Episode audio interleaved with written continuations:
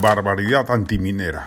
Es una barbaridad jurídica, política y económica la que ha perpetrado la Premier Mirta Vázquez anunciando el cierre de cuatro proyectos mineros en Ayacucho con absoluto desconocimiento de los términos habituales como se desenvuelve la minería en el Perú y en el mundo. Ella dice que se ha basado en los planes de cierre establecidos por las propias minas. Lo que desconoce garrafalmente es que todos los proyectos mineros, sin excepción, tienen esos planes de cierre de modo referencial que se van actualizando conforme se descubren nuevas vetas o yacimientos mayores.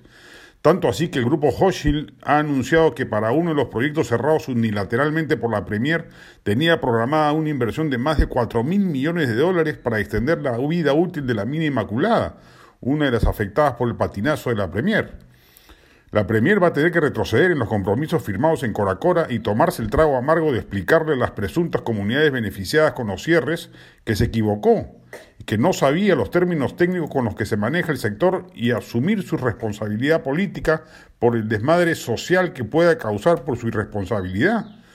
La torpeza de este gobierno parece que es contagiosa. Ya no es solo el presidente el responsable de patinazos verbales que exacerban las suspicacias del sector empresarial, sino que a ellos se suma se suman otros funcionarios del Ejecutivo, produciendo un efecto terriblemente adverso para la economía nacional.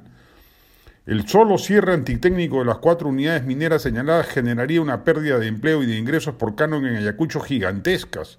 Se le salió la cadena antiminera a Mirta Vázquez y va a tener que enmendar el desaguisado que ha armado por dejarse llevar por prejuicios ideológicos infantiles que contaminan a toda la izquierda peruana respecto de la actividad minera. Que este gobierno es y será de izquierda, no lo dudamos. Tenemos asumida también una mediocridad de base que no tiene visos de ser enmendada.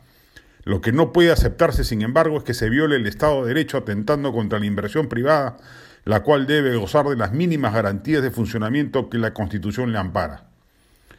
La El Estribo Dominical, imperdible libro guaco retrato de la escritora Gabriela Wiener, una tomografía de los términos raciales, europeizantes y coloniales que aún afectan al país a partir de la genealogía familiar de la autora.